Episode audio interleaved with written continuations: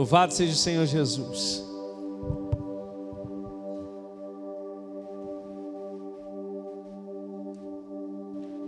Aleluia. Aleluia. Amém. Glórias a Jesus. Vou ficar com.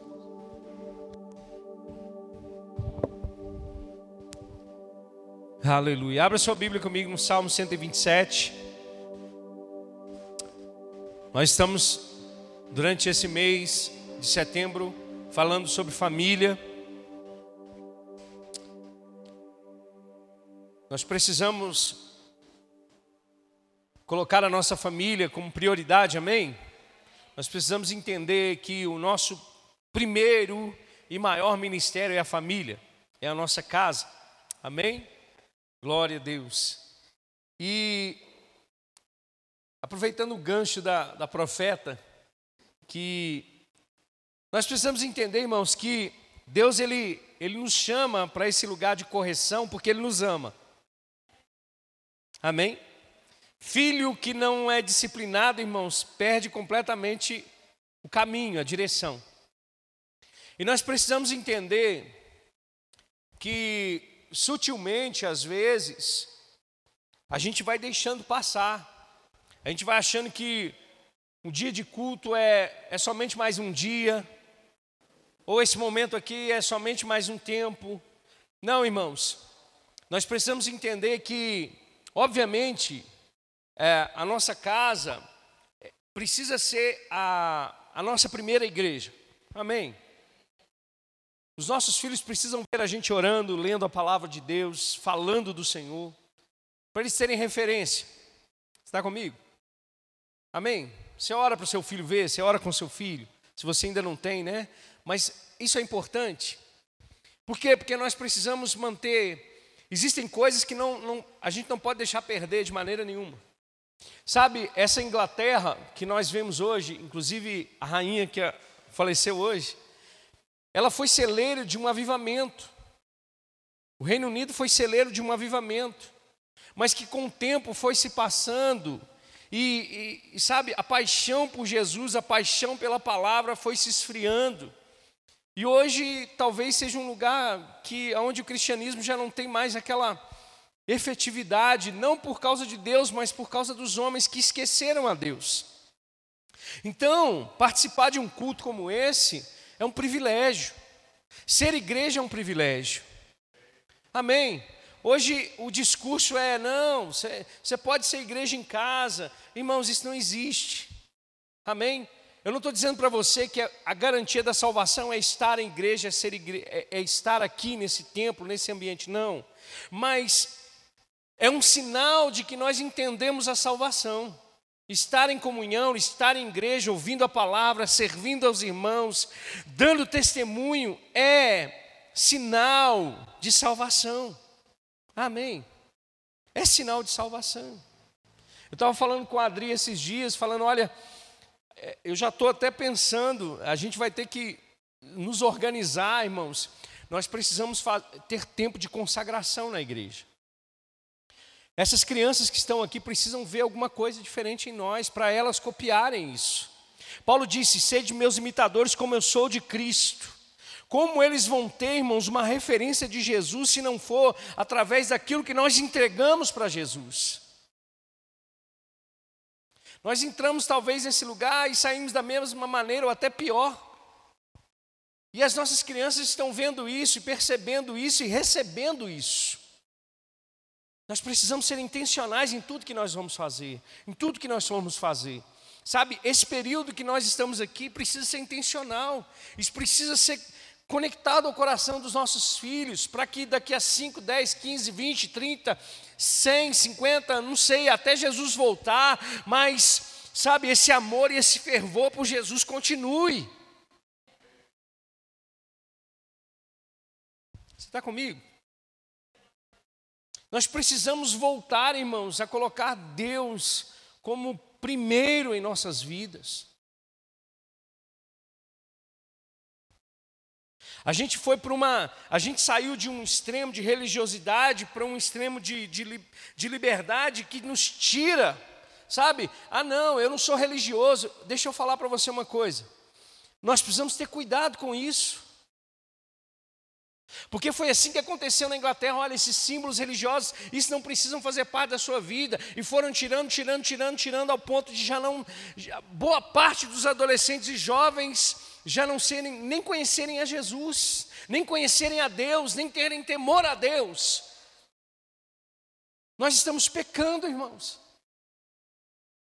Nós estamos pecando, negligenciando a nossa vida, o nosso relacionamento com Deus, com a igreja, com o Senhor Jesus. Nós terceirizamos a nossa vida espiritual. Nós deixamos de lado. Deus está nos chamando para esse lugar de volta, irmãos, para esse lugar de consagração, para esse lugar de zelo, de cuidado com a vida espiritual. Deixa eu falar para você uma coisa: salvação é individual, irmãos. Não pense você que a igreja salva ninguém, a igreja não salva. Nós precisamos nos voltar para Jesus, todos nós, os nossos filhos. Salvação individual, filho de pastor não vai para o céu só porque é filho de pastor. Filho de crente não vai para o céu só porque é filho de crente. Precisa ter um encontro com Jesus. Precisa se arrepender dos pecados e voltar para Deus. Você está comigo? A gente, a gente tem que, sabe, entender isso. É individual. É o nosso relacionamento, é o meu relacionamento com Deus.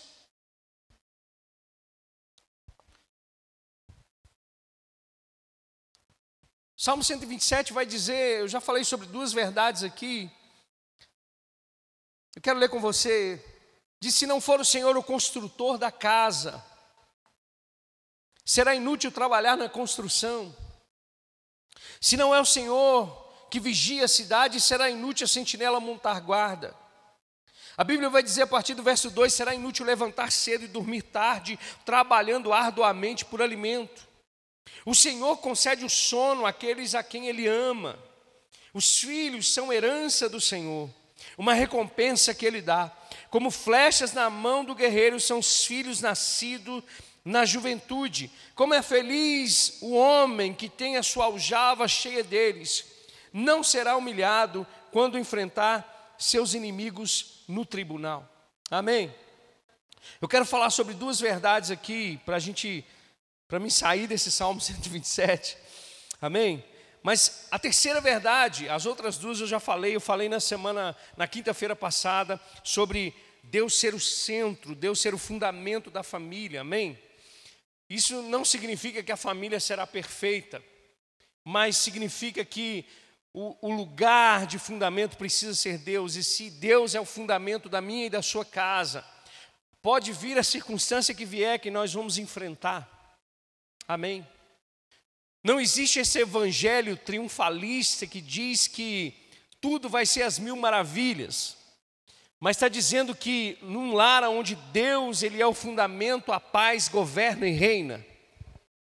A paz de Deus. Amém.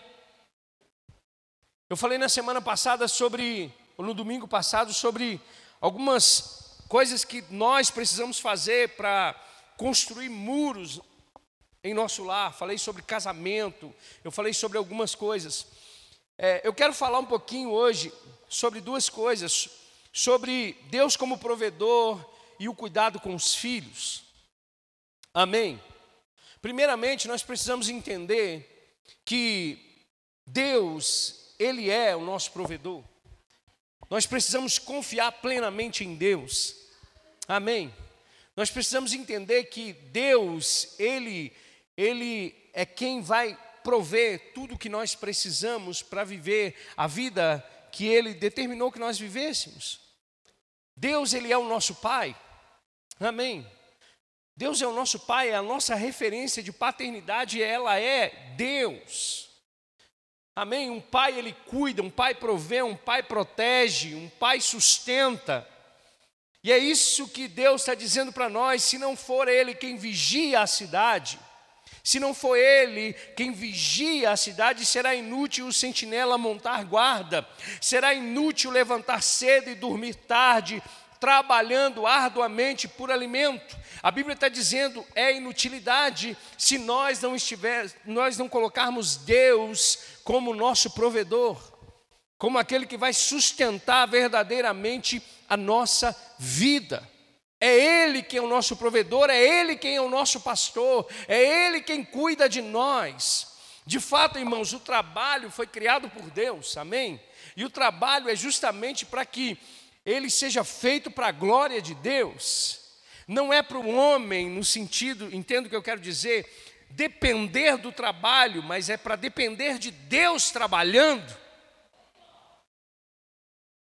Não é para o homem depender do trabalho, mas para depender de Deus no trabalho. Aleluia. Por que, que eu estou dizendo isso para você? Porque nós somos facilmente levados, irmãos, a tirar a nossa confiança de Deus para colocar nos bens, para colocar no dinheiro, para colocar no trabalho. Nós somos facilmente levados, irmãos, a ser enganados pela sutileza das riquezas, a confiar nas riquezas a achar que a vida espiritual ela está bem só porque eu estou bem financeiramente.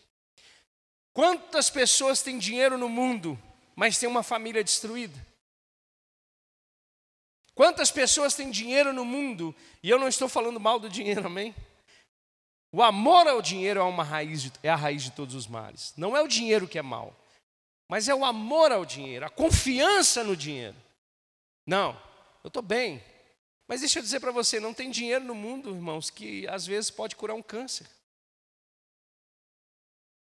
Não tem dinheiro no mundo que às vezes vai tirar um filho das drogas.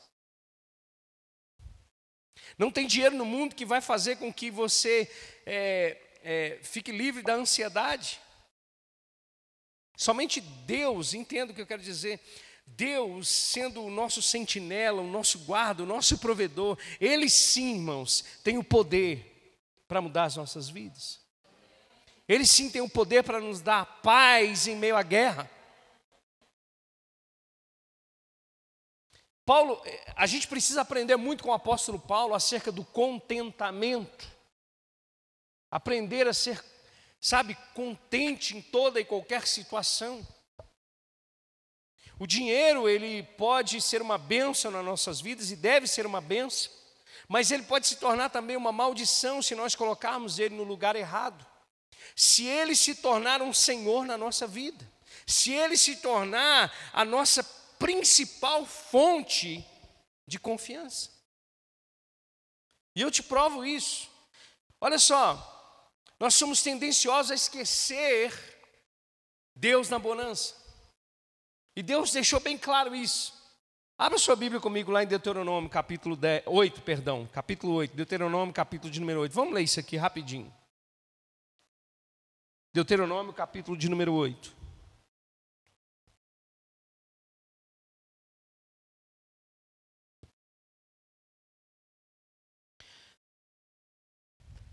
Verso 10. Depois que tiverem comido até ficarem satisfeitos, a Bíblia vai dizer: louvem o Senhor, o seu Deus, pela boa terra que ele lhes deu. Isso aqui é Moisés lembrando o povo sobre a terra prometida, é Moisés lembrando o povo de quando eles tiverem se fartado, que eram para eles lembrarem de Deus e louvarem a Deus, porque a terra que eles estavam recebendo era uma promessa de Deus. Verso 11: Tenham o cuidado de não se esquecer do Senhor, o seu Deus, deixando de obedecer aos seus mandamentos, às suas ordenanças e os seus decretos que hoje lhes ordeno. Não aconteça que depois de terem comido até ficarem satisfeitos, de terem construído boas casas e nelas morado, de aumentarem os seus rebanhos, a sua prata, o seu ouro e todos os seus bens, o seu coração fique orgulhoso e vocês se esqueçam do Senhor, o seu Deus, que os tirou do Egito, da terra da escravidão. Então Deus está alertando o seu povo do perigo de se de destronar Deus e entronizar as riquezas. A Bíblia está dizendo: olha, se não for o Senhor o vigia, o sentinela, não vai adiantar nada a gente acordar cedo, não vai adiantar nada a gente trabalhar arduamente por causa do pão. Se ele não for verdadeiramente a nossa confiança, se ele não for verdadeiramente o nosso provedor. Nós precisamos entender, irmãos, que tudo que passa pelas nossas mãos, que tudo que as oportunidades, aquilo que está à nossa frente é vontade de Deus para nós, é permissão de Deus para nós. Você está comigo? Então Deus está dizendo para o povo: olha, cuidado com o coração de vocês. Cuidado, porque não vai adiantar nada você levantar cedo, dormir tarde, trabalhando arduamente por alimento. Pastor, o senhor está dizendo então que eu vou, vou me tornar um vagabundo? Não. Que eu não vou trabalhar? Não. Eu estou dizendo para você que a sua confiança, o teu coração, a tua alegria precisa estar em Deus. Porque todas essas outras coisas, elas são passageiras. Nós podemos ter hoje e de repente amanhã não ter.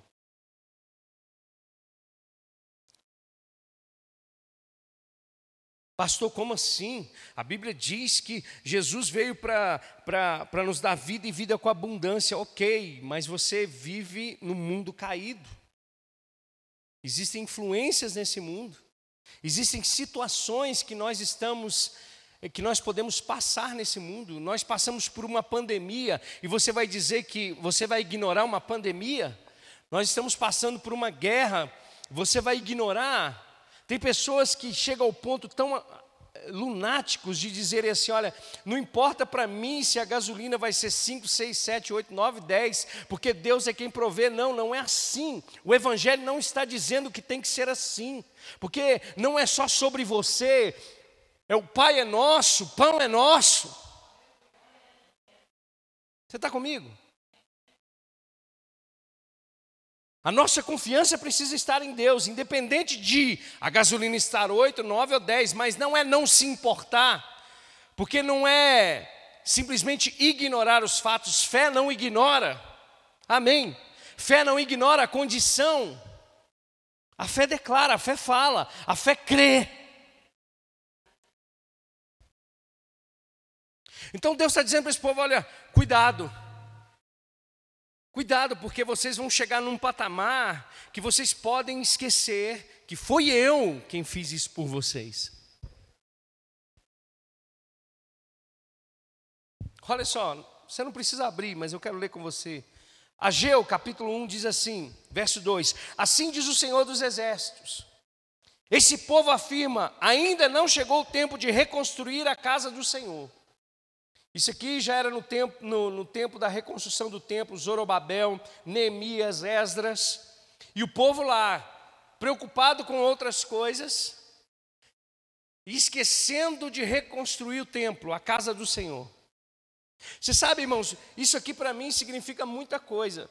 Às vezes, nós pensamos assim: nossa, Deus me abençoou, Deus me abençoou tanto, tem me abençoado tanto com o meu trabalho, que eu estou trabalhando 24 horas por dia, eu não estou tendo tempo para nada. Não é Deus que está te abençoando.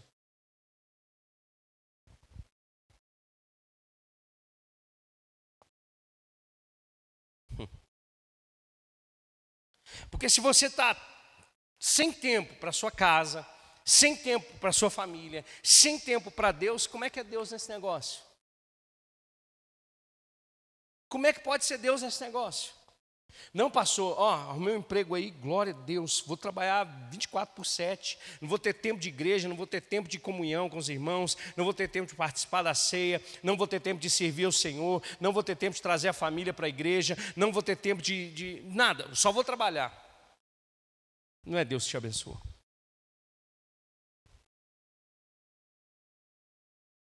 Pastor,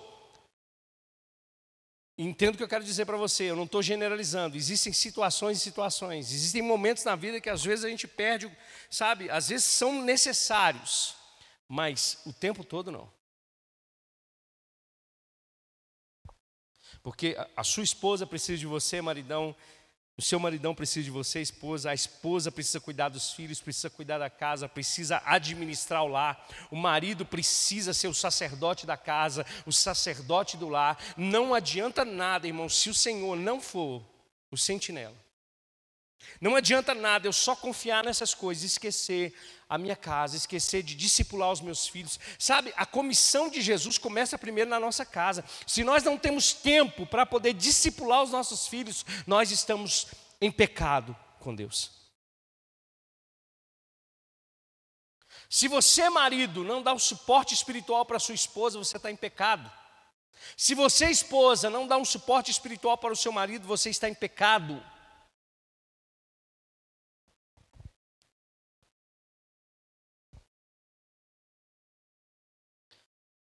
E nós vivemos num mundo assim, globalizado, que nós precisamos dar resposta, que nós estamos inquietos por causa das coisas, por causa de ter, de ter, de ter, de ter, de ter, esquecendo de ser, de ser, de ser. A gente compra um celular hoje, amanhã o celular já, já não é mais a mesma coisa, a gente fica compra de 24 vezes e daqui a pouco está vendendo para comprar outro, está devendo e devendo e devendo, e, e angustiado porque precisa, precisa, precisa. E esquecendo de servir a Deus, esquecendo de servir a família, de honrar a Deus. Olha só, o escritor, o Ageu vai dizer o seguinte: vocês estão dizendo que não é tempo de construir a casa do Senhor. Por isso a palavra do Senhor veio novamente por meio do profeta Ageu: Acaso é tempo de vocês morarem em casas de fino acabamento enquanto a minha casa continua destruída? Tem tempo para tudo, irmãos. Tem que ter tempo para tudo.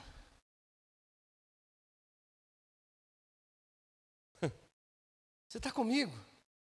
A gente negligencia, irmãos, a nossa vida financeira com Deus.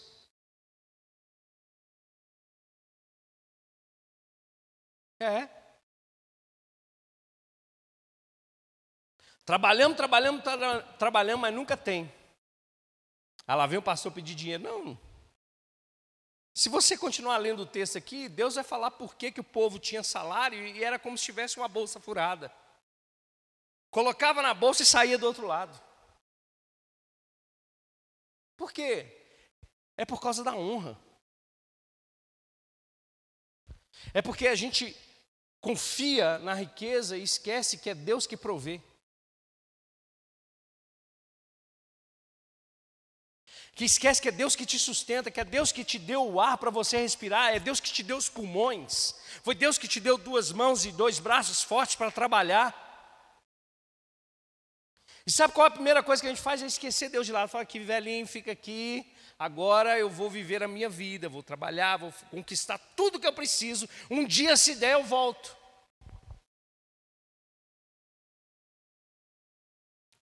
Nós somos tendenciosos a esquecer de onde vem a nossa provisão. Deus é a nossa fonte de provisão. Você pode ganhar o mundo inteiro, mas você pode perder sua alma. Foi isso que Jesus falou para aquele homem que disse: Olha, os meus celeiros, olha aqui o tanto que eu construí, eu acho que eu vou quebrar tudo e fazer maiores ainda, para minha alma ficar satisfeita. E Jesus falou: que adianta você ganhar o mundo inteiro e perder a sua alma? Do que adianta você ter, sabe, todos os bens do mundo e quando o diabo vir com uma sugestão, você se perder, porque está desconectado de Deus. Porque não está ligado na fonte, porque não entendeu que é Deus que é a sua verdadeira fonte de provisão. Deixa eu dizer para você, até no deserto, a Bíblia diz que foi Deus que sustentou aquele povo, independente do lugar onde você está, quem te sustenta é Deus. Jesus Cristo estava num lugar com cinco mil homens, mulheres e crianças. Não importa o tanto, o quanto, importa é crer e saber que Deus é o nosso provedor. Com cinco pães e dois peixes, Ele faz multiplicação, meu irmão. Esse é o Deus que nós servimos. É confiar plenamente em Deus, é confiar que Ele é a nossa provisão contínua.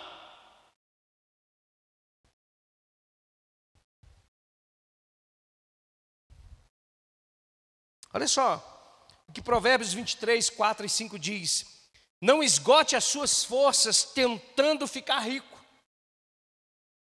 Tenha bom senso. As riquezas desaparecem assim que vocês as contemplam. Elas criam asas e voam como águias pelo céu. Pastor, então não, eu não, não posso trabalhar para ficar rico. Eu não estou dizendo isso, eu estou dizendo para você que você precisa olhar onde está a intenção do teu coração. Se não for para a glória de Deus, não fique então.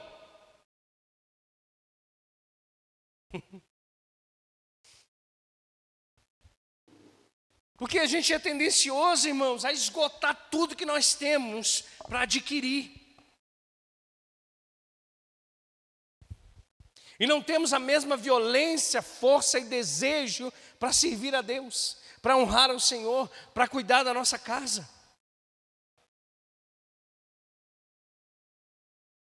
Você pode dizer amém de vez em quando? Nós não podemos colocar a nossa confiança nas riquezas. Provérbios 18 e 21 diz: A riqueza dos ricos é a sua cidade fortificada.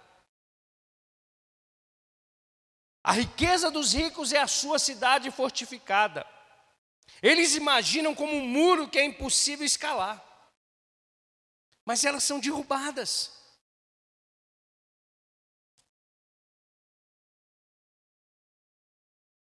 Nós precisamos ser sensatos. Às vezes nós pensamos, irmãos, que é o dinheiro que vai trazer a alegria e a satisfação. Não é isso que, que, que fala aí fora?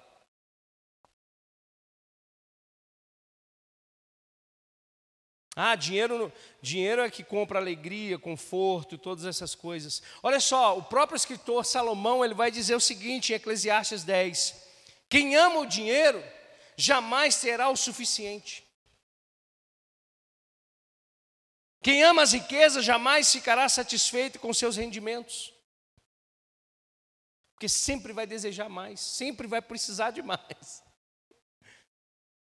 Você fala assim, pastor, o dia que eu ganhar 10 mil reais por mês, você vai ganhar 10 mil e vai ficar devendo dois ainda. O padrão só vai aumentando e só vai aumentando as despesas. Você não vai ganhar 10 mil vivendo como você ganha mil. É mentira. Você vai viver num padrão de 10k. Aí chega um ponto que 10k não resolve. Aí você entra no, nos outros K que não é seu, é do cartão de crédito, é do banco. E aí você tem que trabalhar mais para viver nos 12K, no 15K, no 20K.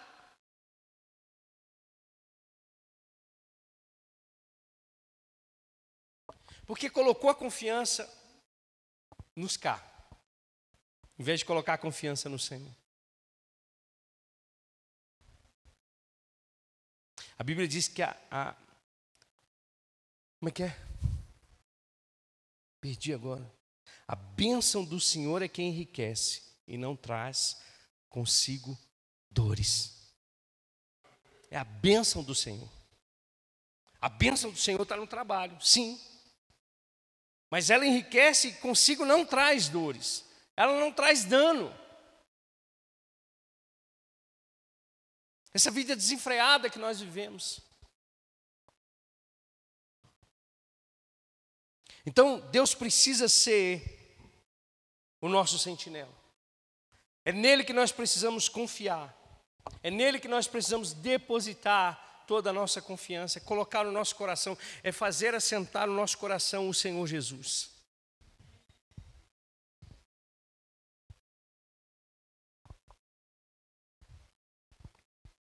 Quando eu tiver muito, pastor, eu vou fazer acontecer, essa igreja vai. Não, começa no pouco.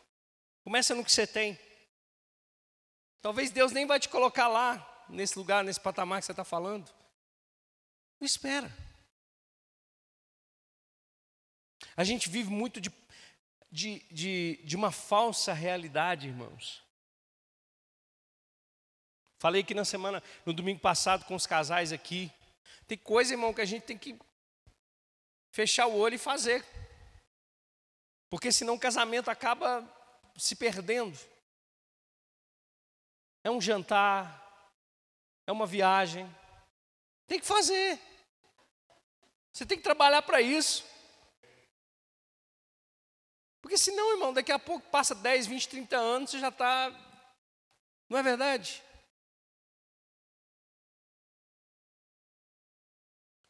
Tem que aproveitar. O que, que adianta? Às vezes você vê a pessoa e fala, você sabe o que acontece? Eu vou ler com você um negócio.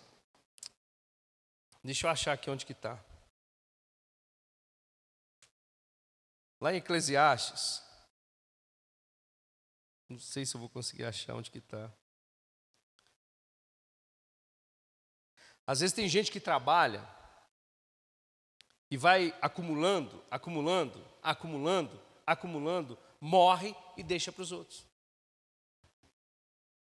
Acho que Eclesiastes 3 que fala isso, ou 5. Eu não lembro agora aqui, mas é, é alguma coisa nesse sentido. Você não aproveita nada, e quem aproveita é os outros.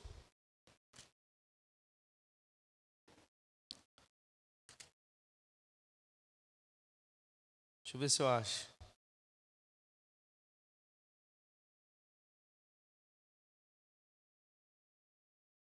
Não vou saber onde está agora.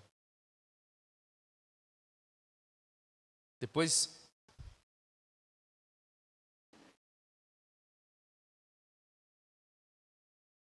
Aqui, ó.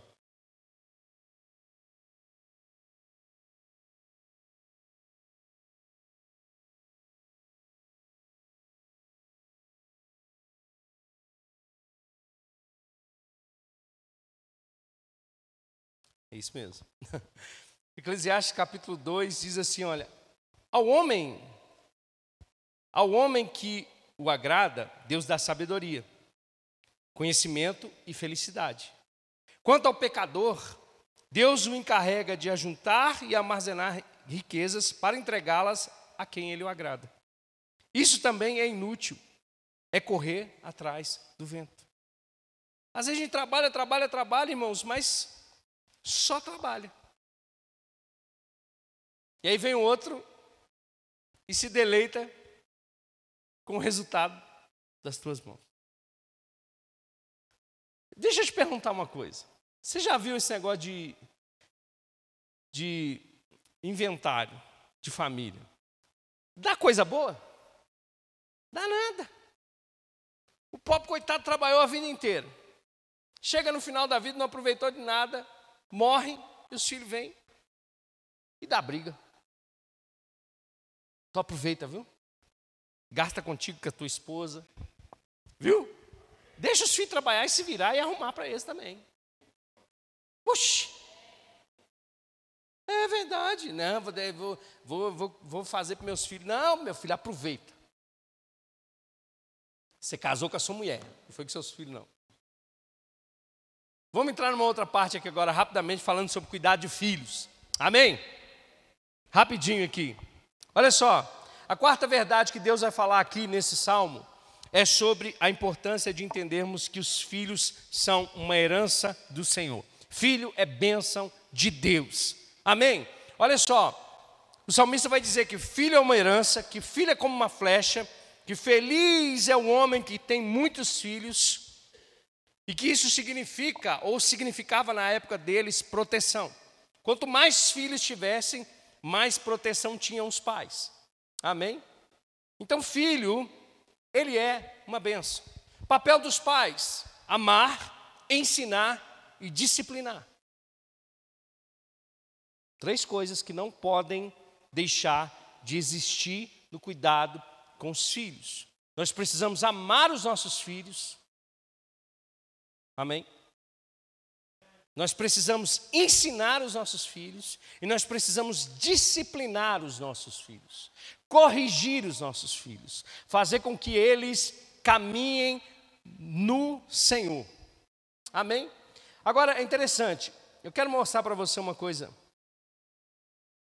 Na época dos puritanos, uma das coisas que eles tinham como meta é, na criação dos filhos, era treinar os filhos no caminho que deviam andar. Provérbios 22, 6 vai dizer isso. Ensina a criança no caminho e que deve andar. Amém?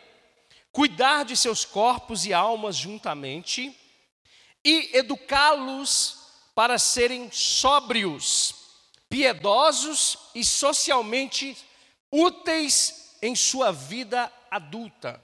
Preste atenção aqui. Ensiná-los a ser piedosos e socialmente úteis na sua vida adulta. Tem um escritor de um livro que eu estou lendo sobre família, que ele diz que todos nós nascemos com ordens seladas. E eu achei super interessante isso.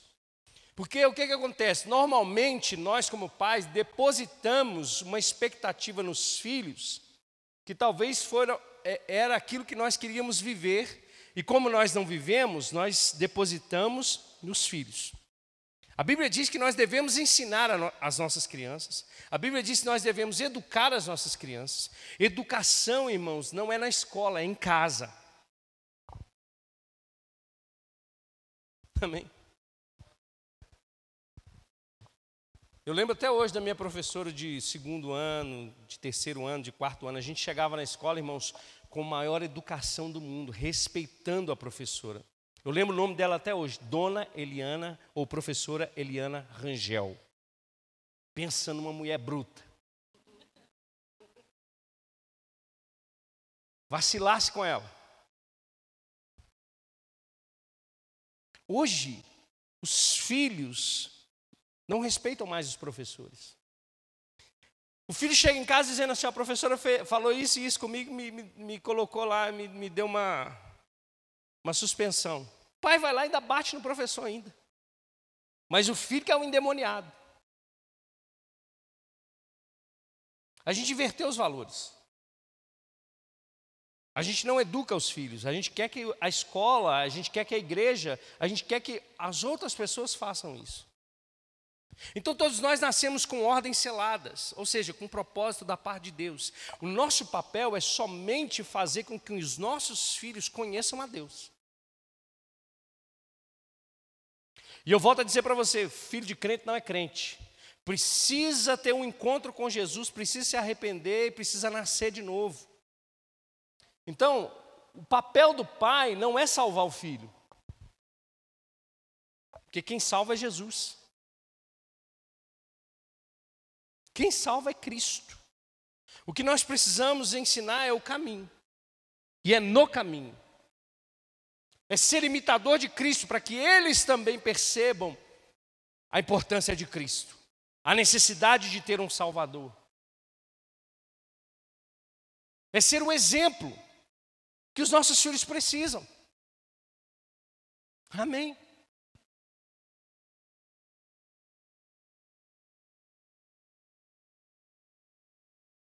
Sabe, na época de Jesus, acontecia uma coisa interessante.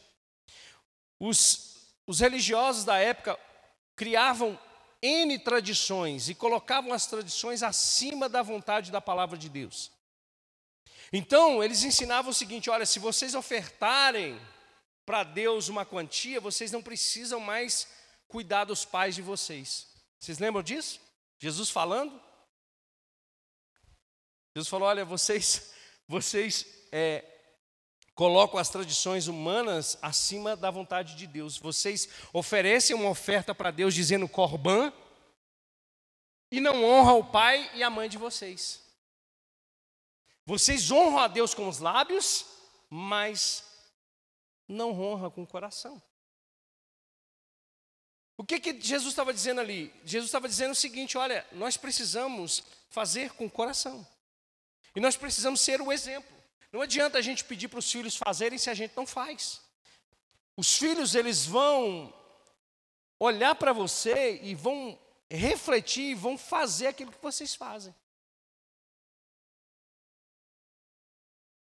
Então, se você tem uma vida, uma vida devota a Deus, uma vida de amor a Deus e a Sua palavra, isso vai respingar no seu filho de, de alguma maneira. Eu não estou dizendo que isso vai salvar o seu filho, mas eu estou dizendo que eles vão ver em você.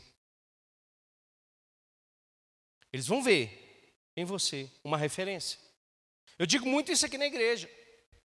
Eu sou o pastor dessa igreja, mas você precisa ser o pastor da sua casa. O homem precisa ser o pastor da sua esposa. Precisa ser o pastor dos filhos. Porque a referência de homem de Deus mais próxima que eles precisam ter não é do pastor, mas é do pai, é da mãe. Porque o caráter, irmãos, ele é impresso. Amém. Os filhos são herança do Senhor, é um cuidado que nós devemos ter, mas são como flechas. Nós precisamos ser cuidadosos com relação a isso, cautelosos com relação a isso. E eu.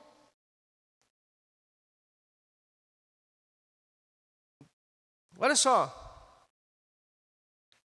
Devemos ensinar os nossos filhos em sujeição ao Senhor, em obediência ao Senhor. Amém? Nós precisamos determinar responsabilidades para os nossos filhos. Desde criança, irmãos. Desde criança. Tem filho aí que não lava um copo.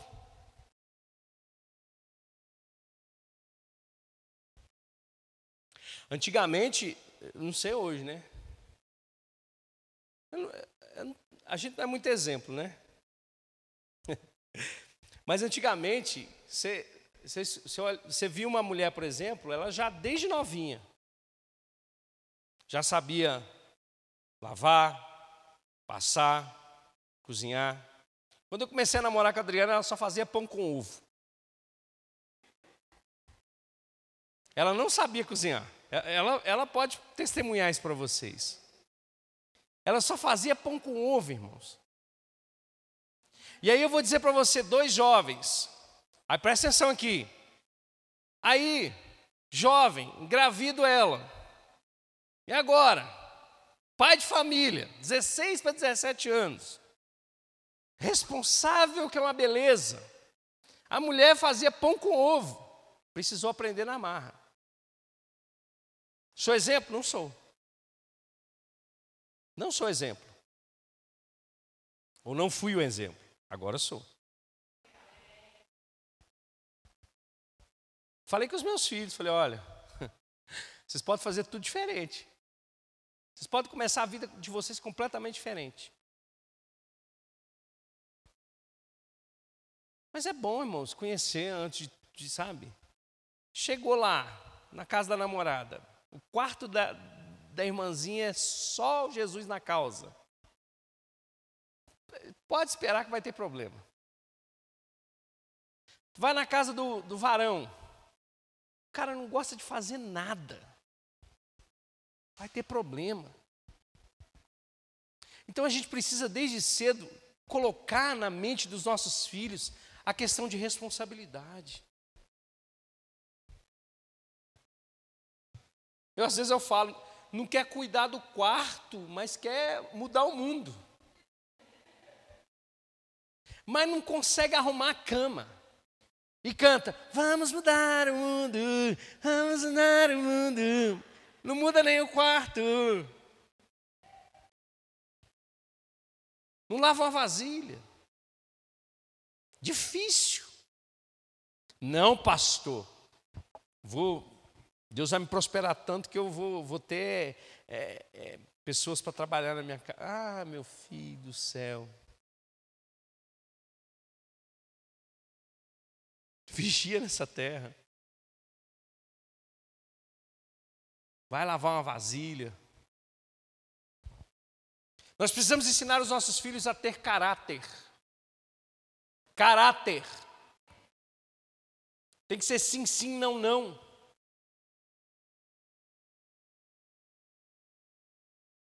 A cumprir tarefas.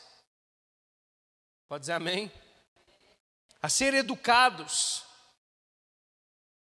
Eu lembro do pastor Marcelo, dizendo uma vez que foi aconselhar uma, uma, uma, uma irmã, e a irmã chegou com o filho. E o filho era, era igual um pequeno terrorista. Ele sentou no, no gabinete para aconselhar, o menino já começou a subir na parede. Começou a subir na estante, a pegar os negócios e a jogar. Aí ela falou assim: Pastor, dá um jeito nele. Ele falou: Não, você que tem que dar um jeito nesse pequeno terrorista. Você que tem que pôr limite nesse menino.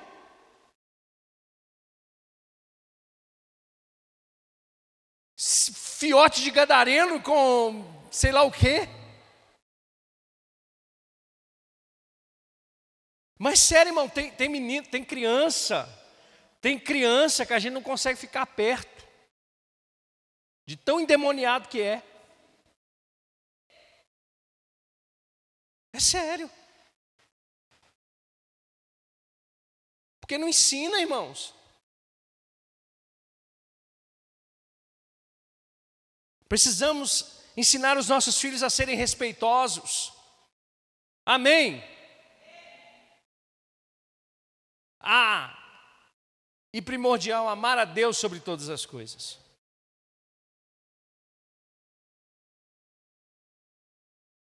Agora eu vou falar para os filhos aqui. Os pais vão ensinar, mas vocês precisam praticar. A salvação é individual. Você não vai subir segurando a barra do seu pai e da sua mãe, não.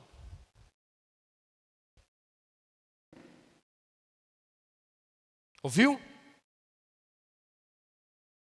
Quando Jesus voltar e arrebatar, você não vai, pai, minha mamãezinha. Não, se você não tiver uma vida com Deus, você e Deus, você vai ficar. Se você não decidir tomar as decisões que você precisa tomar em Deus, não vai ser o seu pai e a sua mãe que vão carregar isso para a vida inteira, não. Provérbios diz que o filho tolo traz tristeza para o pai. Não adianta ensinar e você não receber no teu coração. Não adianta ensinar e você não colocar em prática na tua vida. Sabedoria mesmo é ver o quanto, olhar para o pai e para a mãe e falar: Meu Deus, mas errou nisso, errou nisso, e nisso eu não vou errar. Isso é sabedoria. Papai é assim, mamãe é assim. Errou aqui, errou ali, olha lá onde levou. Hum, aprendi. Não vou fazer do mesmo jeito. Isso é sabedoria.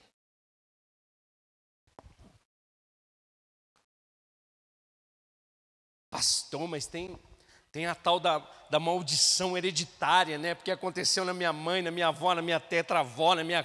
Não, você está em Cristo Jesus.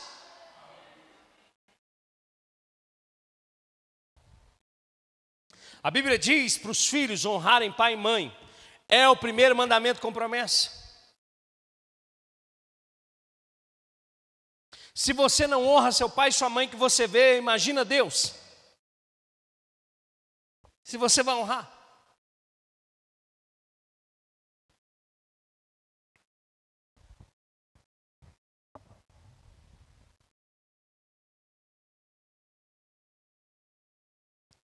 Não podemos negligenciar o cuidado com a família. Só para encerrar, lembra do jovem rico?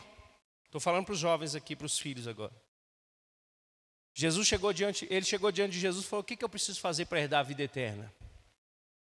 Jesus falou assim: O que, que fala nos mandamentos? Amar a Deus. Aí foi falando, falou, tudo isso eu faço. Falei, então faz o seguinte: pega tudo que você tem, vende e dá aos pobres. Aí o que, que ele fez? Ele virou as costas e falou: Jesus, não dá para fazer isso. O maior legado que um pai pode dar para um filho não vai ser a riqueza.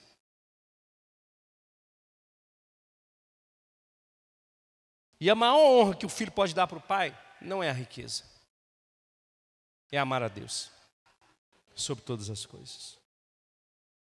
Porque se você ama a Deus, se você coloca Deus, se você coloca Deus em primeiro lugar em tudo que você faz, a consequência disso, irmãos, é poderosa. Nós precisamos ser família para a glória de Deus. Nós precisamos ser pais para a glória de Deus, filhos para a glória de Deus. Amém? Coloca a mão no seu coração. Quero orar com você. Senhor Jesus, nós queremos honrar o Senhor nesse lugar. Senhor Jesus, nós queremos entender, Pai, esse propósito de família. Ó oh Deus, que o Senhor possa alcançar o nosso coração nessa noite, Pai. Eu sou limitado, eu sou um ser humano limitado, mas o Teu Espírito Santo é poderoso e Ele pode fazer infinitamente mais do que aquilo que eu posso pedir ou pensar. Mas eu oro ao Senhor, Deus, para que essa palavra caia no coração dos pais e dos filhos nesse lugar. Nós precisamos, Pai, rever os nossos conceitos, rever as nossas prioridades. Nós precisamos olhar para dentro de nós e do nosso coração e ver aonde nós estamos nos enganando, Pai. Eu te peço essa noite, em nome de Jesus, que o Teu Espírito Santo possa nos ajudar nessa caminhada, Deus. Não somos perfeitos, nós somos falhos, nós pecamos, erramos, mas nós temos o Senhor como parâmetro para as nossas vidas, Pai.